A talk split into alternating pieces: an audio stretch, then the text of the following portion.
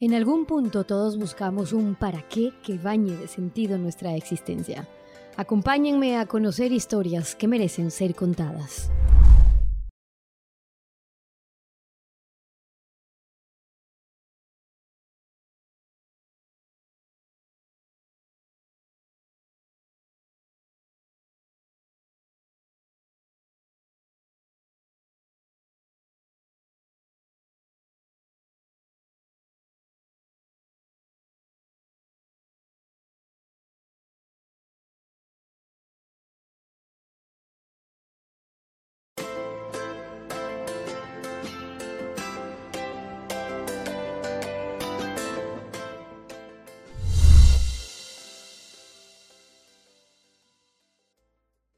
Saludos y bienvenidos. Hoy quiero que tengan el gusto de conocer la experiencia de María Vallejo Nájera. Quizás algunos de ustedes ya han escuchado eh, su historia. Ella es licenciada en filosofía y en ciencias de la educación. Sus obras han sido traducidas a inglés, francés, eh, portugués, polaco.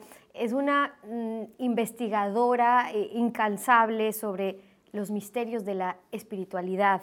Eh, escribió ensayos teológicos entre el cielo y la tierra, por ejemplo, eh, Cielo y Infierno, Verdades de Dios. En 2019 eh, escribió Paseando por el Cielo. También hizo algunos estudios teológicos en Harvard, tiene un posgrado en estudios bíblicos y eso, eh, María, bienvenida y gracias por estar con nosotros. es un placer. Eso dice tu biografía, pero si yo tendría que presentar muy en corto a María, diría que es una mujer que se encontró alma a alma con Dios y eso es mucho que decir. Qué bueno tenerte con nosotros. Qué bueno estar aquí con vosotros. Muchas gracias por invitarme, Estefan. Para quienes no conocen tu historia, María, eh, o tu historia a fondo, diría yo que hay que empezar diciendo que María es una mujer que les puede llevar a recorrer algunos caminos de espiritualidad eh, profunda. Yo decía que te encontraste alma a alma porque un poco así fue eh, tu historia. No era algo, María, que tú estabas buscando, pero un día Dios te tumbó, fuiste en un viaje a, a Bosnia y digo, te tumbó al piso para darle un poco de sentido a tu vida. ¿Tú crees que todos estamos llamados en algún momento a ese sacudón de sentido de espiritualidad? Eh, no lo dudes, no lo dudes, y Yo creo que eh, todos estamos llamados a conocer a Dios. Yo sí tengo una fe muy fuerte ahora, ahora después de esa experiencia a la que te has referido. Antes era una mujer de fe muy tibia, porque España ha sido un país católico después de la guerra civil eh, pues se convirtió en un país católico con un catolicismo muy fuerte, ¿no? Bueno, ya desde los reyes católicos, pero en mi, época, en el siglo XX y siglo XXI, pues era así, todos nos bautizábamos, las familias iban a misa, pero sin saber por qué. O sea, era realmente un tema más social que de espiritualidad. Entonces me crié así, iba poco a misa, no entendía los sacramentos, me daban igual hasta que fui efectivamente al final de la guerra de Bosnia, en el año 99. Hay gente que dice que me equivoco, que fue en el año 2000, yo tengo poca memoria. El caso es que, de lo que sí que me acuerdo es de lo que me pasó en esa primera peregrinación a este pueblito de Bosnia que se llama Meyugore. Y sí, tuve un encontronazo cara a cara con Dios en el sentido de que sin esperarlo, sin buscarlo, porque yo iba ahí por curiosa, yo soy una mujer muy curiosa y tenía una amiga que me insistía mucho en que debía de ir. Y por pura casualidad fui. Y por esa curiosidad andando un día fuera de la iglesia, ni siquiera estábamos dentro, eh, se paró todo lo que había a mi alrededor. Cuando digo se paró es que el mundo se, se apeó del tren, o sea, fue como que pararon los sonidos, paró la luz, paró el movimiento de las personas que estaban alrededor de mí en ese momento. Y, y bueno, lo único que recuerdo es que no vi a Dios, no le vi, pero sí noté que mi alma despertaba, ¿no? Y ahí pasó toda mi vida, desde, desde que yo tenía capacidad de recuerdo, desde los 5 o 6 años, que es cuando un niño empieza a tener conciencia de, de, verdad de lo que le pasa alrededor, de una forma más consciente que de bebé, y ahí todos los pecados, todas las faltas que había podido cometer y que habían hecho daño a los demás. ¿no?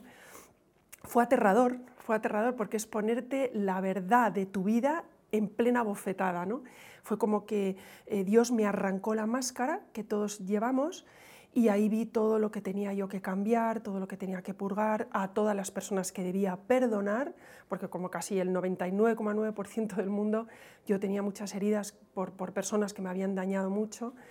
Y bueno, wow, o sea, fue darte cuenta por primera vez que esto se acaba, que la vida tiene un fin. Los que estamos sanos, no tenemos enfermedades, uno cree que esto va para siempre, ¿no? Yo entonces tenía 32, 33 años, ahora tengo 55 y uno cuando es joven se cree eh, Superman, Superwoman, ¿no? Aquí no pasa nada, todo va bien. No, no, no, esto es corto, la vida es muy corta, la vida es un soplo y la vida se acaba. ¿Y después qué hay? Y ahí fue cuando me di cuenta que, wow, ¿y si es verdad que hay una vida después de la muerte física y es eterna? Entonces ahí fue el terror de los terrores cuando volví en sí, duró muy pocos segundos esta experiencia, no llegó a tres, pero los entendimientos fueron muy claros, muy ávidos, muy rápidos. Y después de esa mini experiencia, enorme experiencia a la vez, ya sí pedí ayuda a un sacerdote, ahí fue mi conversión al catolicismo fuerte. Sobre todo, y esto para sumar, porque mm, María era una chica española, estaba casada con un banquero, alguien que tenía algo que ver en el tema de la banca, eh, no necesariamente alguien que estaba muy involucrada en temas de Dios. Y por eso es que este despertar resurge para ella algo dentro de su curiosidad, diría yo, María, algo que tú no te lo estabas esperando. Y les pasa en distintas circunstancias, no solo en una escena como la tuya, pero a muchas personas que llegan a ese momento que les significa un despertar. En Paseando por el Cielo, María habla de cómo el hombre, el hombre contemporáneo, quiere probarlo todo, ¿no? Y quiere, o no haya más bien eh, respuesta en el laboratorio y entonces echa por tierra, dices tú, la fe en un plumazo, ¿no? Porque aquello que no se puede eh, probar hay que descartar.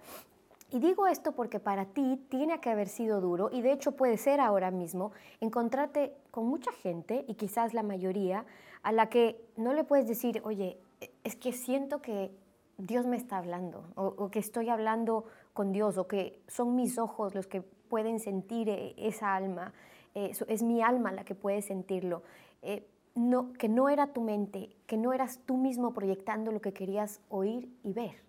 Así es, es que vivimos el siglo XXI, el siglo XXI es pura ciencia, tenemos ahí a la NASA, teníamos a Hawkins, ya, ya se han marchado, pero tenemos, es que ahora el hombre del siglo XXI quiere pruebas y quiere pruebas de laboratorio, entonces la fe no puede explicar con pruebas.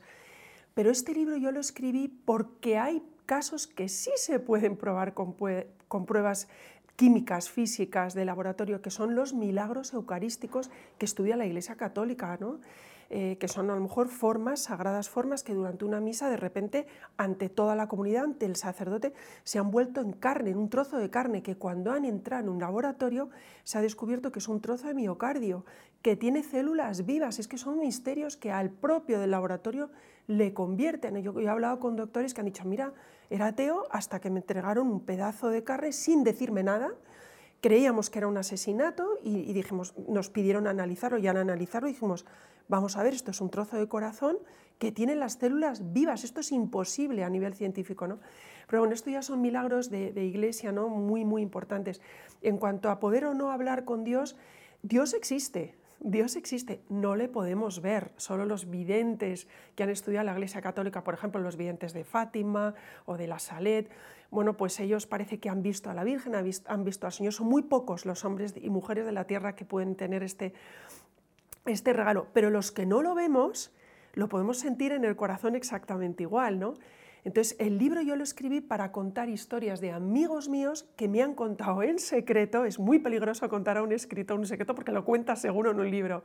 Tuve que ocultar los nombres, claro. Pero estas personas me han contado, oye, que fui a una iglesia y me pasó esto, que me pasó esto, que vi a un ángel, o que vi al Señor, o que vi a la Virgen. No lo cuentes, digo, te has enterado, voy a escribir un libro y he cambiado los nombres. Pero estas cosas ocurren. Cuando tu padre murió, cuando el padre de María muere, eh, yo recuerdo esa escena cuando lo contabas porque él llega a decir, eh, muero solo con una pena y es no haberles hablado más de Dios. A ti seguro eso no te va a pasar porque después de lo que te ha ocurrido, has recorrido eh, durante estos 20 años hablando sobre tu experiencia, pero también yo diría viviendo eh, distinto. Te he leído decir que a ti ya nada, y ojo con esto, ya nada de lo que es materia me atrae. porque lo cotidiano es muy fácil de encontrar, la materia. Lo extraordinario, lo sobrenatural, es muy difícil, pero también sucede. Sí, yo, yo el resto de mi vida lo quiero dedicar a Dios. A mí cuando me preguntan, ¿qué profesión tienes? Digo, yo rezona, rezona profesional, porque verdaderamente yo rezo todo el tiempo. O sea, yo voy por la calle, voy por el metro, miro los ojos de la gente y veo tristeza, ¿no? Rezo por todos mis amigos. La mayoría de mis amigos no, no me creen o me quieren muchísimo, pero dicen, mira, ojalá tuviera tu fe, pero no la puedo sentir. A mí no me importa, yo quiero utilizar el resto de mi vida para Dios. Por eso mi marcha a Harvard el año antepasado y por eso ahora los estudios de posgrado en la Universidad Pontificia de Comillas, Estudios Bíblicos Avanzados, porque creo que la clave, el libro más sobrenatural que existe en el mundo, para mí, es la, Biblia. Es un libro santo y en España la gente la lee poco. Mis amigos la habían leído poco, yo no la había leído, no tenía ni idea. Y entonces pues me, me, dedico a estudiar y me dedico a sacar estos exámenes para poderlo luego compartir con mis amigos, también utilizando las obras del Museo del Prado. Yo explico a mis amigos eh, todo lo que es el estudio de la Biblia delante de las increíbles y maravillosas obras de arte que tenemos en el Museo del Prado. Es una manera que yo he desarrollado para ayudar a mis amigos a leerse la Biblia y conocer mejor a Dios. En estos años en el que eh, tuviste que cuestionarte de alguna manera mucho cuál era tu papel, ¿no? Ok, si yo estoy viviendo esto, si estoy teniendo esta experiencia que no mucha gente la tiene, ¿cuál es mi papel? ¿Qué es lo que quiere eh, Dios de este eh, enamoramiento, ¿no? Eh, pero tú dices que has tenido la suerte de haberte encontrado siempre con personas sabias, pero eso no le pasa a todo el mundo. Lo que sí les pasa a muchos es que no saben o no sabemos cuál es el papel que estamos cumpliendo en nuestra vida, el propósito, el para qué. Y en tu caso, que lo vinculas a Dios, ¿qué es lo que quiere Dios para nosotros? ¿no? Pero em, yo recalco una, una, parte de esa conversación tuya con Dios en la que tú le dices, eh, tengo un don, y ese don es la escritura déjame trabajar para ti. Y María ya ha escrito 14 eh, libros. ¿Qué le dices a alguien que hoy se dice, pero qué es lo que quiere Dios de mí o qué tengo yo para dar porque no lo sé? Pues Estefania, hay que rezar, hay que rezar mucho. Yo digo a la gente que la sabiduría más grande es la de Dios, la nuestra es muy chiquitita, es muy pequeñita. Entonces hay que confiar. En la Biblia salen muchísimas historias de una confianza plena, ¿no? como los patriarcas, Abraham, ahí por el desierto, Moisés, no tenían agua, no tenían... Si uno lee la Biblia se da cuenta que cada uno de nosotros somos Moisés, somos Abraham, somos, las mujeres de la Biblia. ¿no? Entonces lo que hay que hacer es tener fe y decir, Señor, algún don tengo que tener, puedo ser una tocina total, pero algún don tengo que tener. Yo descubrí que tenía el don de la escritura y por eso la utilizo para, para llevar a Dios a los demás. Pero es que luego Dios utiliza, en cuanto tú le das un poquito, Él te coge el codo, porque tira de ese don para llevarlo más. Por ejemplo, cuando yo empecé a escribir, uno de los libros que escribí se trataba de un preso y Dios ha utilizado ese libro para que yo vaya a hablar a los presos de Dios, ¿no? que es otra parte de mi vida bellísima, que me, que me encanta, me daba un poco de miedo, pero que me encanta. Entonces, una vez que uno se pone en manos de Dios, ese don chiquitito lo convierte en, en un arco iris tan grande que uno dice, no me da tiempo, el resto de mi vida lo tengo que dedicar a explotar este don para los demás, no para mí, para llevar alegría, paz y amor a los demás. Tu madre eh, tuvo Alzheimer durante 30 eh, años, de hecho desde que María tenía apenas 16 años. Y es de imaginar, María, lo que significó para ti eso y hasta sus últimos días, eh, como describes tú y cuentas, ¿no? El, verla entubada porque tenían que alimentarla artificialmente porque ya se había olvidado, de hecho, de tragar y María llevaba la comunión a su madre eh, todos los días. Estuviste ahí hasta el final. Pero mucha gente me dirá, pregúntale, Stephanie, ¿cómo hizo ella para llevar lo que tú llamas eh, una cruz, lo que los católicos pueden llamar una cruz, pero si lo ponemos a quienes eh, no son católicos no son religiosos, sus penas, sus pesares, ¿no? ¿Cómo haces para llevar esa cruz? ¿Cómo hiciste tú para llevarla pero con alegría, porque eso es lo duro. Hay gente que acepta, esta es mi cruz, o esto es lo que me pasa, o esto es algo con lo que tengo que vivir, pero, pero no lo vivo con alegría.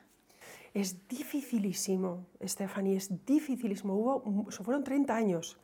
Entonces yo era muy jovencita, como tú dices, entonces primero hubo muchos años de rebeldía contra esa cruz. Yo estaba furiosa, decía, aquí no hay Dios, es imposible que haya Dios que pase esto. Además, el caso de mi madre fue terrorífico porque todos los médicos nos decían, muere el año que viene, muere el año que viene, muere el... Y pasaron 30 años.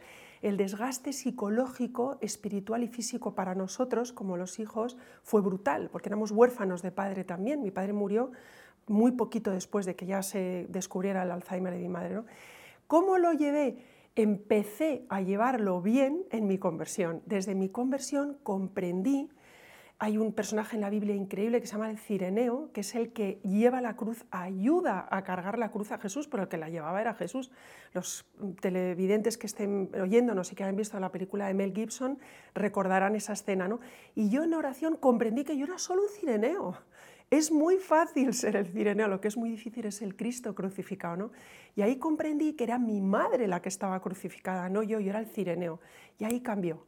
Entonces, cada vez que me iba a quejar, porque era pesada la cruz, ¿eh? pesa, pesa, decía, tengo que entregársela más a Él, porque yo no puedo con ella. Y ahí, ahí el Señor me ayudó, me ayudó, me ayudó, me ayudó hasta el final. El peor momento fueron los últimos 15 días, que la vi agonizar lentamente, eso no se lo deseo a ningún hijo, fue muy duro, ahí tuve un, gran choque contra el suelo, allí mi fe se tambaleó, pero vino un sacerdote amigo y me dijo, no, no, no, María, está todo bien y Dios está en este plan y morirá, irá al cielo directa.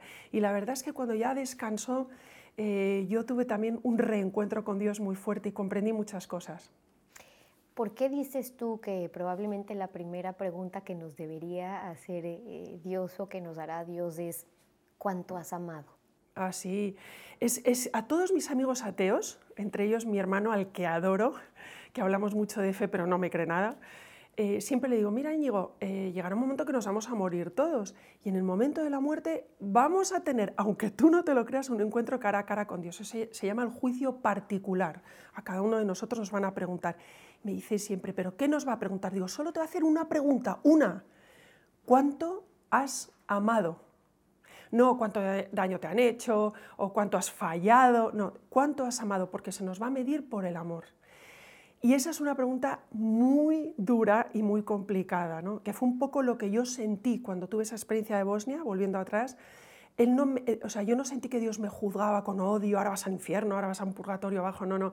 Simplemente me dijo, yo te he dado todo el amor, te he dado la creación, te he creado, pero ¿qué has hecho por los demás?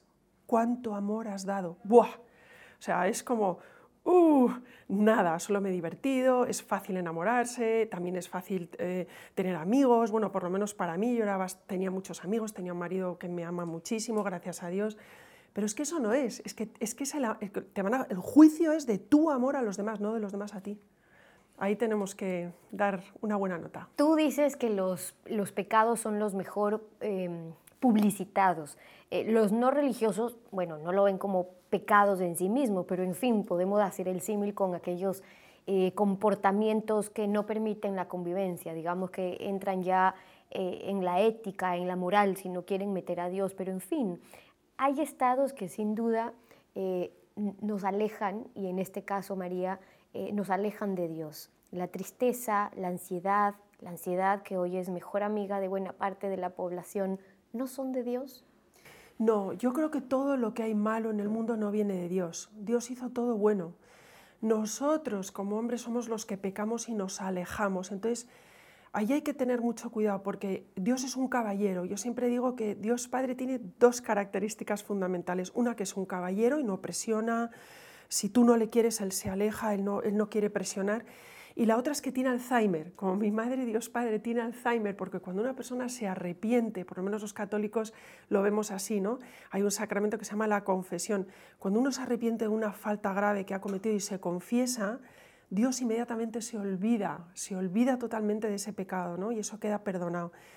Pero bueno, luego hay que repararlo, porque si una persona ha hecho daño a otra persona, pide perdón a Dios, pero luego hay que pedir perdón a esa persona y reparar el daño que se le ha hecho. ¿no?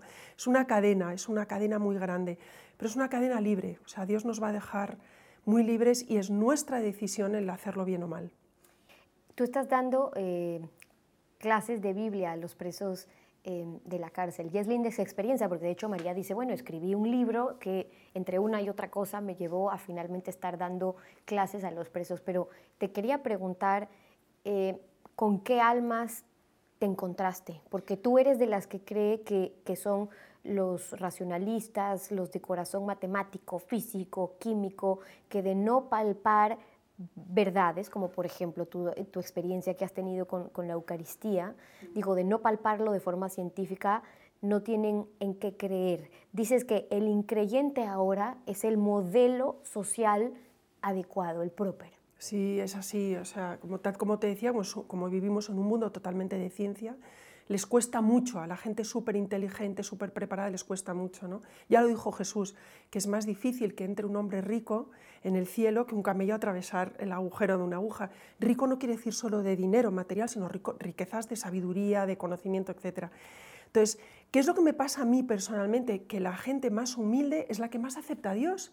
Entonces, al principio me daba miedo ir a la cárcel, me empezó a llevar una monjita que ya ha fallecido, ya está con el Señor, yo decía, no, no, hermana, yo no quiero ir, que yo no sé cómo me van a recibir. Me dijo, te vas a sorprender. Los presos, hablar con los presos de Dios ha sido lo más hermoso que he hecho en mi vida. También hablar con todos los demás, pero los presos me han recibido con los brazos abiertos. Sobre todo recuerdo una, em, una conferencia que di a los presos en la cárcel de Estremera hace ya dos o tres años. Eran muchísimos. Yo cuando entré en ese hangar dije, Dios santo, que no puedo con todos, por lo menos había 100, había mujeres a un lado y hombres, estaba, los separaba un pasillo, había de todo, imagínate, o sea, delitos graves, desde delitos muy nimios a, delitos gravísimos. Estuve tres horas, no me dejaban escapar, lloraban, me abrazaban, quería que siguiera hablándoles de Dios y me decían, doña María, yo solo sé que yo no tengo paz, pero al empezar usted a hablar, es la primera vez que tengo paz en más de 20 años. Entonces, que una persona me diga eso, comprendí que Dios me había utilizado esa tarde con ellos. Dices también que el hombre del siglo XXI se ha olvidado de la sobrenaturalidad de Dios e, en este caso, que no conoce en sí el misterio o el misterio de Dios, ni quiere saber que vivimos rodeados del cielo, porque simplemente no está dentro de los esquemas mentales, o yo diría, estamos muy ocupados como para pensar en eso. Sí, es verdad. Eh, em, la gente vive en la prisa. O sea, ahora el, hombre del siglo XXI corre, va a las carreras. ¿no? Uno de los protagonistas de mi libro, El mensajero en la noche, que ahora se está haciendo guion de película, por fin parece que va a haber película, en la aparición que él tuvo era un preso, él era un preso en una cárcel, era más malo que la quina. Y tuvo una aparición de un ángel y ahí cambió su vida y ese hombre acabó siendo monje benedictino una vez que ya cumplió condena. Y él me dijo que en esa aparición del ángel le dijo, basta ya de correr él era un hombre que vivía en la prisa, robando. Bueno, él atracaba, robaba de todo, daba palizas. Y le dijo, basta ya de correr, a partir de ahora te vas a dedicar solo a mí. Y ahí él tuvo una conversión impresionante. ¿no? Entonces, todos corremos. Eh, hoy mismo yo misma, para venir a esta entrevista preciosa contigo, también he tenido que correr mucho. Pero es que es como nos lleva la vida. Entonces, Dios necesita que hagamos una pausa no hace falta parar el mundo, hace falta a lo mejor ir cuando vas en el metro o, en el supermercado. Yo soy ama de casa, entonces voy al supermercado, voy con el carrito y en ese momento que voy llenando los, las cosas, la comida en el carrito, yo voy rezando, le digo, gracias Señor, porque estoy metiendo un kilo de tomates. No todo el mundo puede meter un kilo de tomates en su carrito, ¿no? Entonces es aprender a vivir dando gracias a Dios por cada cosa, porque esto, como te digo, Stephanie, esto es muy corto muy corta, la vida es muy corta. Porque al final es, vivir de, la gratitud y es distinto y se nota las personas que viven de, la gratitud. ¿Qué le dices a alguien, María? Porque para ti, uno, digo, te la ha tocado fácil dentro de todo, porque primero tuviste una experiencia que te obligó de cierta manera a creer, a llevar tu fe. Eh, y luego has tenido la oportunidad incluso de formarte, tuviste en, tu maestría en temas de liderazgo y tal, que por cierto María se fue a estudiar con su esposo eh, eh, en Harvard, y haces estudios teológicos ya a sus 50, 50, años y, y, revisas toda la teología para entender lo que tú estabas hablando. Digo, te, es más fácil creer, pero ¿qué le dices a alguien que escucha tu historia? dice, lo que me llama la atención es la fe. Yo no tengo esa fe, podría decir alguien que te ve, pero es evidente la fe que tú cargas y que tú tienes y se inspira y dice, bueno, ¿cómo hago para yo despertar mi alma hacia esa fe? Pues mira, el Señor actúa de maneras diferentes para cada uno, porque como conoce nuestra personalidad, sabe perfectamente cómo somos cada uno, Él juega sus cartas para ayudarnos. En mi caso fue de la mayor ignorancia, de, teología eh, hasta ahora que sigo formándome. Una vez que ya me he convertido y dije, yo quiero saber esto, yo tengo que ir a la universidad para aprender teología y para aprender Biblia, porque es que tengo que formarme, soy una cateta, decimos en España, una cateta espiritual abismal. Hay personas que son al revés, por ejemplo, algunos de mis profesores de la Universidad de Comillas, eh, fue al revés, ellos estudiaron algo de teología y dijeron, wow, qué interesante es esto, me voy a meter a estudiar, pero no tengo mucha fe, ya han acabado siendo sacerdotes. En Harvard he tenido profesores al revés, que eran grandes, grandes fervientes del Señor, pero al meterse tanta teología y tanta filosofía, han empezado a tener dudas y han cambiado las tornas y ahora se están alejando de Dios. O sea, realmente yo creo que cada alma es un mundo, todos somos un mundo diferentes y en mi caso la búsqueda ha sido así, encontronazo con Dios y búsqueda para estudiar, para saber y para investigarle. Déjame cerrar con esto, María, porque María es hija de un psiquiatra y entonces quizás eh, el hecho de que tenga respuestas profundas para una niña curiosa como es ella, es que mm, le es un poco más fácil incluso ver hoy por hoy cómo crees tú que confluye la psicología, el entendernos con la espiritualidad. Bueno, yo creo que esa pregunta eh, te la va a contestar muchísimo mejor que yo el doctor Rojas, que le vais a entrevistar eh, dentro de un ratito. El doctor Rojas era un gran amigo de mi padre. Eh, yo creo que era alumno de mi padre. Y yo creo que la ciencia, psiquiatría y la teología van muy unidas. la persona que mejor ha hablado de esto ha sido Ratzinger, el Papa emérito. Él tiene un libro magnífico que se llama Fe y Razón. Yo recomiendo a todos vuestros telespectadores que se lo compren. Yo creo que eh, el Papa Ratzinger ha sido uno de los mejores teólogos que ha tenido la Iglesia en la historia. Para mí, para mí personalmente, mejor teólogo que San Juan Pablo II, que era una ternura de Papa, pero le gana Ratzinger en esto. Y en ese libro encontrarán muy buenas respuestas. María, es un placer conversar contigo. Gracias por habernos acompañado. Ha sido una gozada conocerte, Stefani. Gracias a todos vosotros. Y a ustedes los dejo con esta historia y será hasta una próxima oportunidad.